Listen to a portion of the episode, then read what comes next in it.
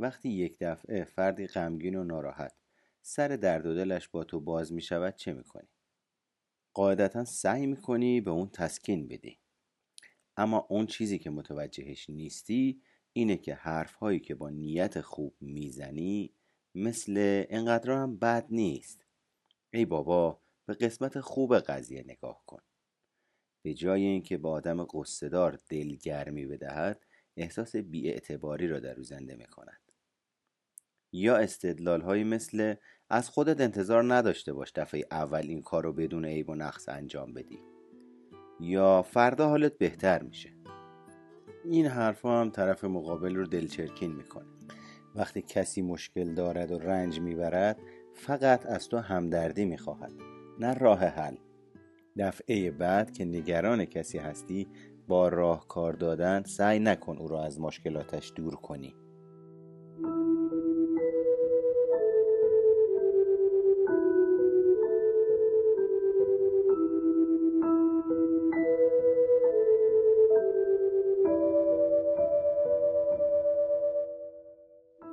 شاید بپرسی پس با فردی که درگیر غم و ناراحتی است چطور برخورد کنم؟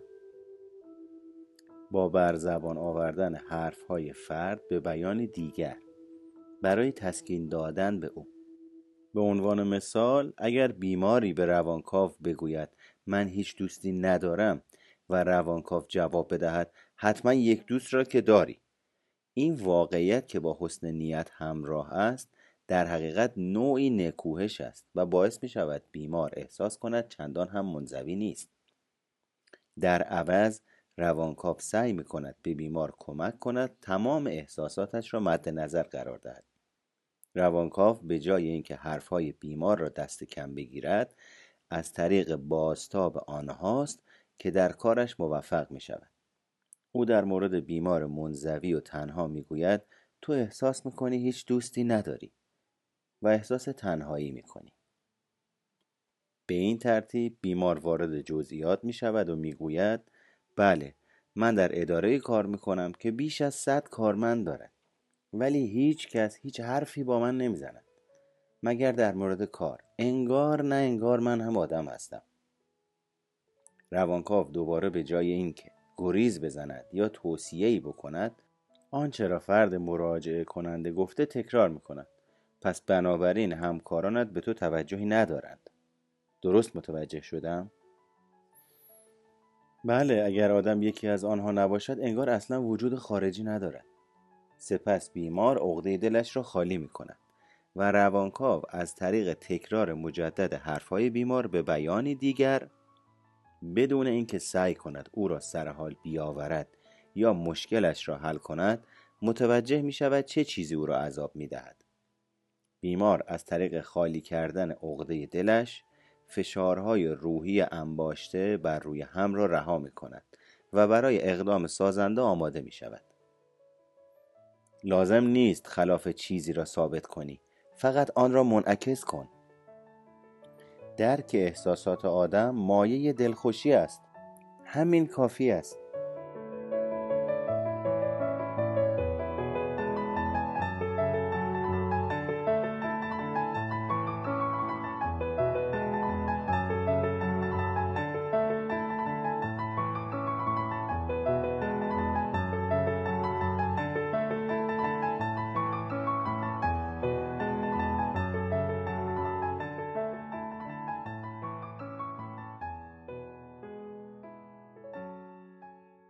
عینکی شدن پسر دوستم باعث شد ما از این ابزار برای او استفاده کنیم. در حالی که اشک توی چشماش جمع شده بود کشان کشان خودشو از عینک فروشی بیرون کشید و گفت شبیه آدمای لغلقو شدم. خواستم بگم اصلا اینطور نیست و عینک خیلی هم بهت میاد.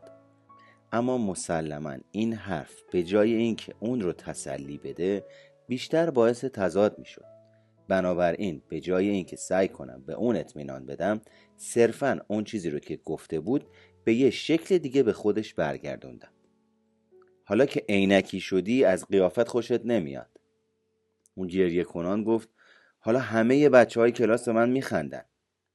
قبل از اینکه با این مهارت آشنا باشم سعی می‌کردم اون رو تسکین بدم و مثلا می‌گفتم خل نشو همکلاسیات حتی متوجه نمیشن تو عینک زدی.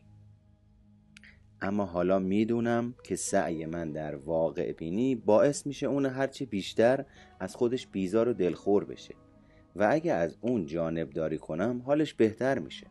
بنابراین حرف خودش رو با یه بیان دیگه به اون برگردوندم. گفتم تو میترسی دوستات بابت عینک زدن سر به سرت بذارن. گفت آره اصلا چرا باید چنین چیز بد ترکیبی رو به چشمم بزنم؟ اول خواستم منطق رو پیش بکشم و بگم به عینک احتیاج داری تا بهتر ببینی. اما احساسات منطق سرش نمیشه و هر منطقی برای مجاب کردن اون صرفا خشم و غضبش رو تشدید می‌کرد. بنابراین آرزوشو بیان کردم. خوبه که آرزو کنی طوری بشه که عینک نزنی. آهی کشید و کلی با من درد و دل کرد. وقتی به خونه دوستم رسیدیم خیلی اتفاقی منو تو آغوش گرفت و گفت خیلی ممنونم از تو. پرسیدم برای چی؟ گفت از اینی که به حرفم گوش دادی خیلی ممنونم. حالم خیلی بهتره الان. و مهمتر از اون منو موعظه نکردی.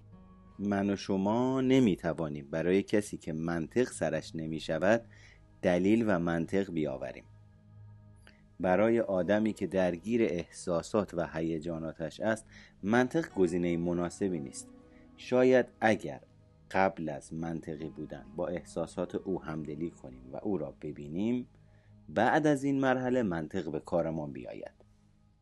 یکی از شرکت کنندگان در همایش ما با انکاس حرف مخالف بود و می گفت وقتی یکی از کارمندانم درد و دل می کند تا عقده دلش را خالی کند اگر من بخواهم حرفهای او را کلمه به کلمه تکرار کنم طوری به من نگاه می کند انگار دیوانه هستم. و بعد می‌گوید خب من هم که همین رو گفتم. او به نکته مهمی اشاره کرد. به همین دلیل است که ادای جملات به بیان دیگر مهمتر از تکرار توتیوار آنهاست. تکرار کلمه به کلمه حرف دیگران اصلا توصیه نمی شود چرا که چنین گفتگویی در ذهن طرف مقابل تأثیرات منفی به جای می‌گذارد. ولی اظهار همان جمله به بیان دیگر و با کلمات خودمان کاری است که درست و بجاست این مسئله نه تنها باعث دلخوری مردم نمی شود بلکه آنان را خوشحال هم می کند زیرا نشان می دهد تو به حد کافی به طرف مقابل اهمیت داده ای که حرفهایش را بفهمی. فرد شرکت کننده برای من ضرب المثلی گفت. با این مضمون قوانین خدمتکارانی مفید و اربابانی بد هستند. من گفتم ابزار روانپزشکی خدمتکار است نه ارباب. آنها که داروی تمام دردهای جهان نیستند که تضمین بکنند در هر زمانی برای هر فردی کارایی دارند. حتما موقعیت های پیش خواهند آمد که این ابزار هم کارایی لازم را نداشته باشند. دفعه بعد که دیدی نزدیکانت قصه دار هستند یادت باشد با آنان بحث نکنی بلکه آنچه را می‌گویند به زبان دیگر به خودشان برگردان.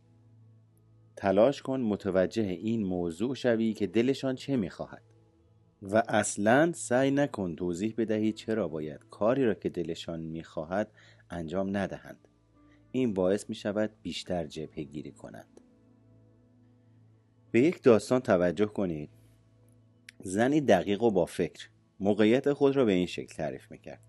پسرم از اولین تمرین مسابقه فوتبالش به خانه آمد و گفت که می‌خواهد از شرکت در تیم دست بکشد. من مات و مبهوت شدم. چون فوتبال ورزش مورد علاقه او بود و از آخرین دوره بازی ها تا به حال چشم به راه این دوره بود. می‌خواستم بگویم جدی که نمیگی که به یاد ماجرای عینکی شدن پسر دوستم افتادم و به جای اینکه به او بگویم که کارش احمقانه است گفتم با این حساب اوقات خوشی در فوتبال نداشتی. و یک دفعه سر درد و دلش باز شد و تعریف کرد که ناراحت است. چون مربیش او را از خط حمله برداشته و در خط دفاعی گذاشته است. او سال قبل بابت گل زدن کلی محبوبیت کسب کرده بود و حالا هم امید داشت بازیکن خط حمله باشد. دوباره خواستم توضیح بدم که فوتبال ورزشی گروهی است و هر کسی نمی‌تواند سر خود هر کاری دلش بخواهد بکند. ولی باز به یاد ماجرای عینکی شدن پسر دوستم افتادم. که افراد مشکلدار دلشان می‌خواهد کسی به حرفشان گوش بدهد نه اینکه با آنان یکی به دو بکند بنابراین در مقابل این وسوسه که دهانم را باز کنم و حرفهای کلیشه‌ای بزنم مقاومت کردم و صرفا آنچه را می‌گفت به خودش برگرداندم و گفتم که در واقع او دلش می‌خواهد در همان جای قبلی بماند و توپ بزند. وقتی او تمام حرفهای دلش را زد تصویری واضحتر از خودش به دست آورد و مثل پسرک عینکی مرا در آغوش گرفت و تشکر کرد که کمکش کردم تا عقده دلش را خالی کند. پس به یاد داشته باش افراد دلخور و غمگین ترجیح می‌دهند عقده دلشان را خالی کنند نه اینکه بابت رفتار و احساسشان سرزنش شوند. با برگرداندن حرف خودشان نه با استدلال. می توانی به آنان کمک کنی آنچه را عذابشان می دهد بیرون بریزند و سبک شوند. آنان احساس بهتری خواهند داشت و بابت اینکه تو شنونده خوب و همدردی بودی از تو تشکر خواهند کرد.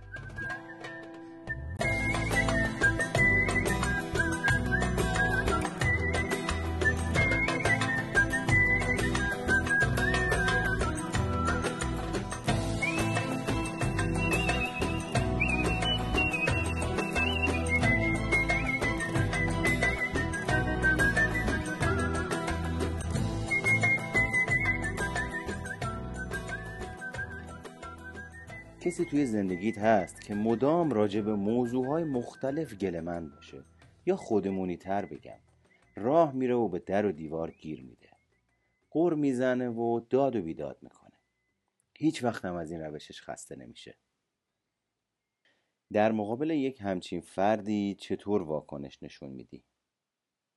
آیا سعی می‌کنی توضیح بدی که چرا اون از اون چیزی که توی اون زمان خواسته محروم شده؟ این واکنش عادیه و متاسفانه باعث میشه شخص گلمند بیشتر عصبانی بشه می‌پرسی چرا؟ چون توجیه کردن حالت عذر و بهانه دارد و فرد گلمند با این احساس که عمل تو توجیه ناپذیر است خشمگین تر می شود تصور کن سر کارت هستی و تلفن هم زنگ می‌زند و هنوز گوشی را بر نداشته ای شخصی که پشت خط است شروع به گله گذاری می‌کنه. این چجور کار کردنه؟ من هفته پیش یه دونه کاتالوگ از شما خواستم هنوز به دستم نرسیده. چرا انقدر طول کشیده؟ تو باید بدانی که او واقعا نمی‌خواهد بداند چرا انقدر طول کشیده. و اگر تو بگویی چند تا از کارمندای ما سرما خوردند و بیمارند و به این دلیل کارهای اداره عقب افتاده. مشتری دلیل و توجیه را منطقی تلقی می کند اما شاید با تشر بگوید من حال و حوصله گوش دادن به تاریخچه بیماری کارمندهای شما را ندارم. فقط به من بگو کاتالوگ را کی میفرستی؟ وقتی کسی گله می کند توجیه نکن. توجیه ممنوع. هیچ چیز مثل توجیه و توضیح وقت تلف کردن نیست. از حالا به بعد هر وقت کسی گله کرد از خودت بپرس آیا حرفی که می‌زند واقعیت دارد؟ اگر اینطور است فقط کافی است این عبارت جادویی را به کار ببری. حق با شماست. معمولا وقتی کسی ناراحت است دلیل منطقی برای خود دارد. به جای اینکه توضیح بدهی اوضاع از چه قرار است آن چیزی را که می‌گوید تایید کن. و ببین در مورد کار او چه کاری از دستت برمی آید توجیه و توضیح صرفا بحث را طولانی می کند موافقت کن عذرخواهی کن و اقدام کن. هر اشتباه بزرگی یک نیم ثانیه دارد. وقتی بشود در عرض نیم ثانیه آن را به خاطر آورد شاید در همین مدت هم بشود چاره‌ای برایش اندیشید.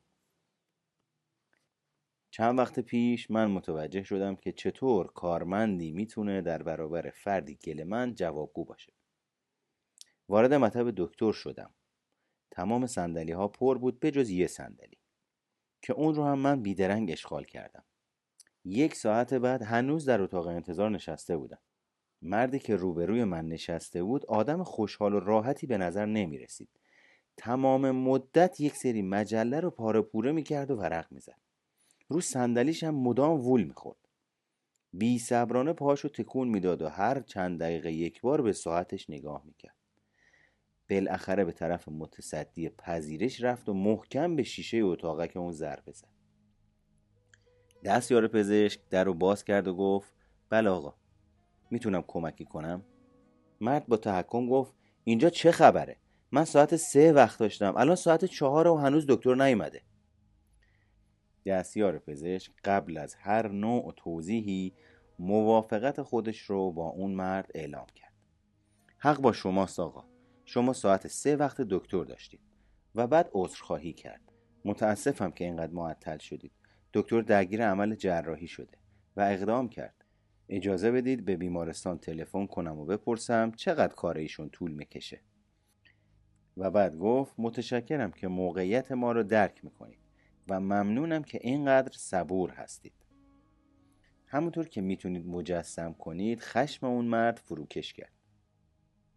در برابر چنین مهربانی و لطفی چه کار دیگه ای می‌تونست بکنه؟ برای انجام دادن کارهای درست به وقت کمتری نیاز است. تا بخواهید توضیح دهید که چرا اشتباهی رخ داده است. از این لحظه به بعد نه توضیح بده و نه توجیه کن. به جای اینکه وقتت را تلف کنی تا چیزی را برای کسی توضیح بدهی که چرا اشتباهی رخ داده است صرفا سعی کن با استفاده از کلمات اوضاع را رو به راه کنی. در یکی از جلسات مشاوره وقتی این موضوع را توضیح دادم مرد از سر تأسف خنده ای کرد و گفت ای کاش جمعه پیش این مطلب را میفهمیدم. قرار بود بعد از اداره برای شام با زنم بیرون برویم. من به موقع از محل کارم بیرون آمدم. اما ترافیک به قدری سنگین بود که سه برابر موقع عادی طول کشید تا من به آنجا برسم. یک تقاطع مانده به محل کار همسرم دیدم که اون عصبانی در پیاده رو بالا و پایین میره. به محض اینکه توقف کردم با عصبانیت در و باز کرد و فریاد زد تا حالا کجا بودی؟ قرار بود ساعت پنج و نیم اینجا باشی. من که اون موقع راه بهتری بلد نبودم سعی کردم براش توضیح بدم و گفتم تقصیر من نبود تو ترافیک گیر افتاده بودم. اون با لحن آتشین گفت از کجا باید میفهمیدم؟ انقدر نگرانت بودم که مبادا بلایی سرت اومده باشه یا اصلا یادت رفته باشه. من گفتم منصفانه نیست که منو سرزنش کنی. و خلاصه به قدری جر و بحث بالا گرفت که بالاخره از کوره در رفتم و فریاد زدم دست از سرم بردار. این جر و بحث شبی رو که بنا بود لذت بخش باشه تباه کرد. حالا می‌فهمم که اگر این روش رو بلد بودم کار به اونجا نمی‌کشید. مثلا می‌گفتم حق با توه. قرار بود من ساعت پنج و نیم اینجا باشم. متاسفم که منتظر موندی. تصادف بدی توی بزرگ راه شده بود و همین باعث راه بندون شده بود. از این به بعد وقتی قرار شد بیام دنبالت زودتر راه میافتم تا هرچی هم که راه بندون باشه به موقع برسم. thank you.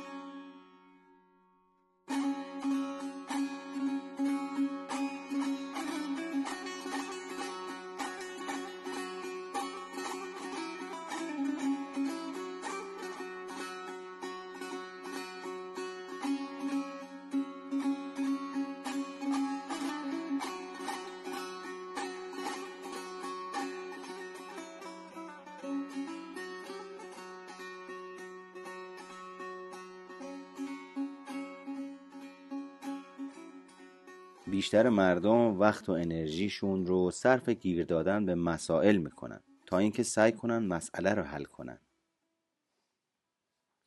یکی از کارمندای اداره راهنمایی و رانندگی از چیزی که شنیده بود دلخور بود. می‌گفت چرا باید بابت چیزی که تقصیر اون نیست عذرخواهی کنه؟ دیروز یک نفر برای تمدید گواهی نامش آمده بود. اما چون بیمه نامه اتومبیلش رو نیاورده بود کارش راه نیفتاد و چون مجبور بود تمام مراحل رو از اول طی کنه از من دلخور شده بود. وقتی ما تابلوی بزرگ جلوی در اتاق زدیم که فهرست تمام مدارک لازم روی اون نوشته شده چرا باید ما سرزنش بشیم؟ اینجور مواقع من که حاضر نیستم عذرخواهی کنم. تقصیر خودش بوده که دستوراتو نخونده. من به اون کارمند راهنمایی رانندگی گفتم مسئله این نیست که تو عذرخواهی می‌کنی یا نه.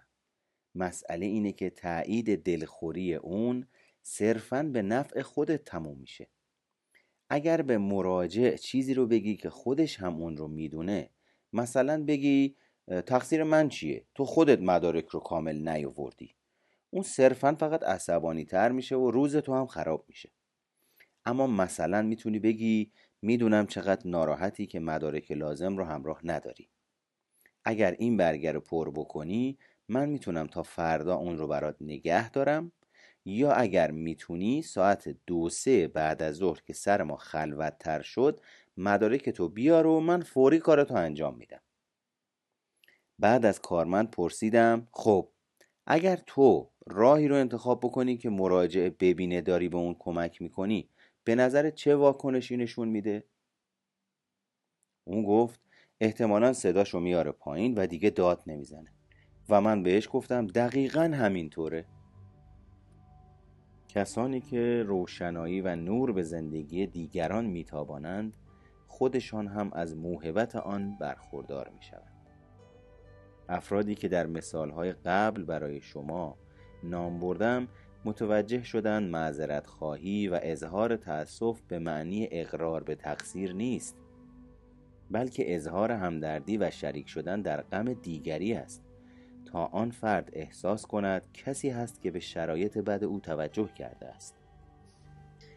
و در نهایت این افراد نتیجه گرفتند. اگر به کسی بگویند که این مشکل توست نه من فرد مشکلدار آنان را هم دچار مشکل می کند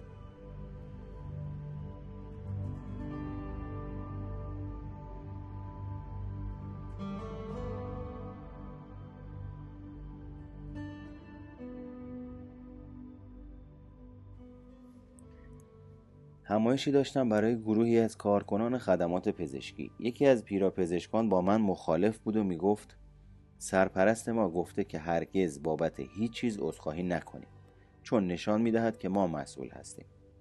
دیروز بچه های گروه ما نتوانستند یک غریق را نجات دهند و همسر عزادارش تقصیر را گردن ما انداخته بود. من به هیچ وجه با او موافق نبودم که حق را به او بدهم. او به نکته جالبی اشاره کرد. اگر کسی در حال گله و شکایت باشد و حقایق را وارو ببیند باید از خودت بپرسی اصلاح اشتباه او چه فایده ای دارد. در خیلی از مواقع حقیقت در کنار نکته اصلی است. جر و بحث در مورد اینکه چه کسی مقصر است جبران مافات نمی کند در مواردی که به جا نیست با فرد شاکی موافقت کنید دست کم احساساتش را تایید کن. و کار مفیدی انجام بده. آن پیراپزشک به جای اینکه بگوید کاری از دست ما بر نمی آمد چون وقتی رسیدیم او مرده بود می توانست هوشیارانه با غم و اندوه زن بیوه مواجه شود. تایید کردن احساسات. خانم محترم بابت این فقدان شما واقعا متاسفم. و اقدام کردن. چه کمکی از دستم برمیاد؟ کسی هست که بتونم اون رو برای شما خبر کنم؟ برطرف کردن به جای تفره رفتن منافع بیشتری دارد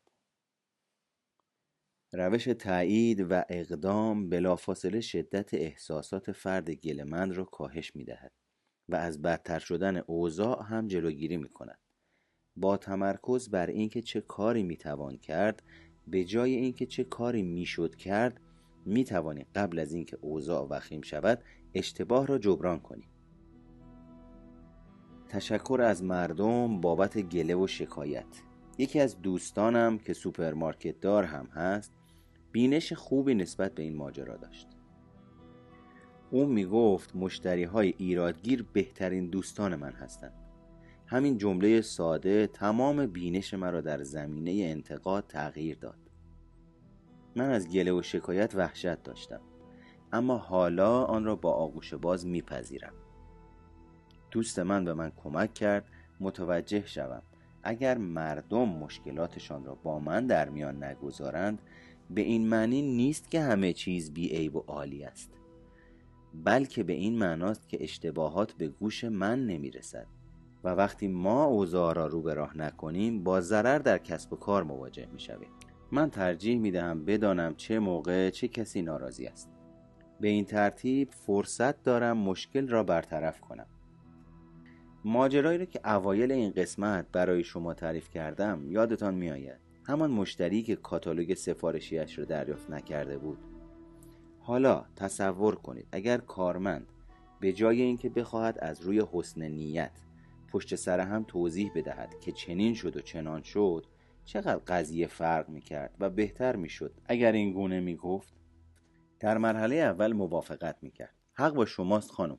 شما چند هفته پیش کاتالوگ سفارش دادین و در مرحله دوم عذرخواهی می‌کرد و من متاسفم که هنوز به دستتون نرسیده. در مرحله سوم اقدام می‌کرد. ممکنه دوباره نشانی خودتون رو بدید؟ من همین امروز خودم شخصا اون رو براتون پست می‌کنم. و در مرحله چهارم تشکر.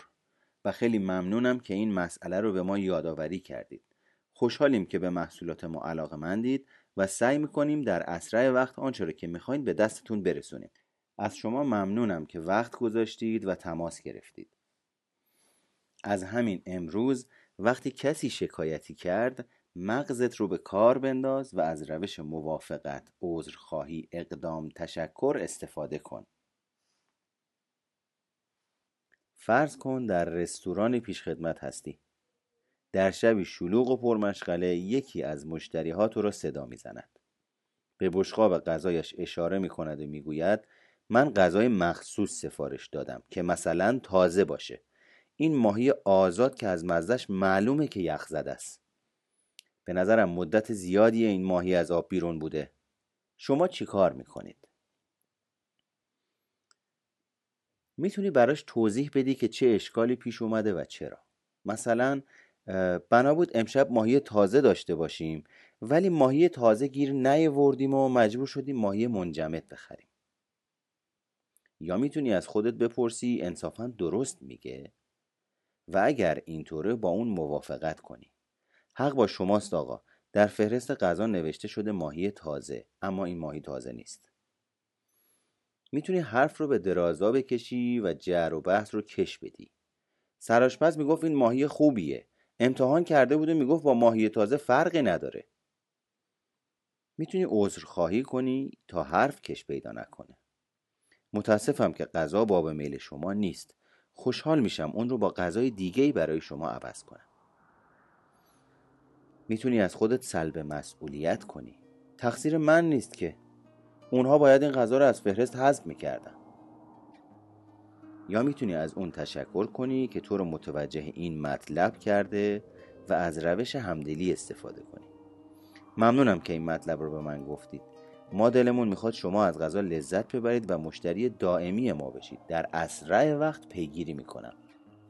به پایان این قسمت رسیدیم. من محمد مهرگان هستم و امیدوارم که از این مطالب نهایت بهره رو ببرید.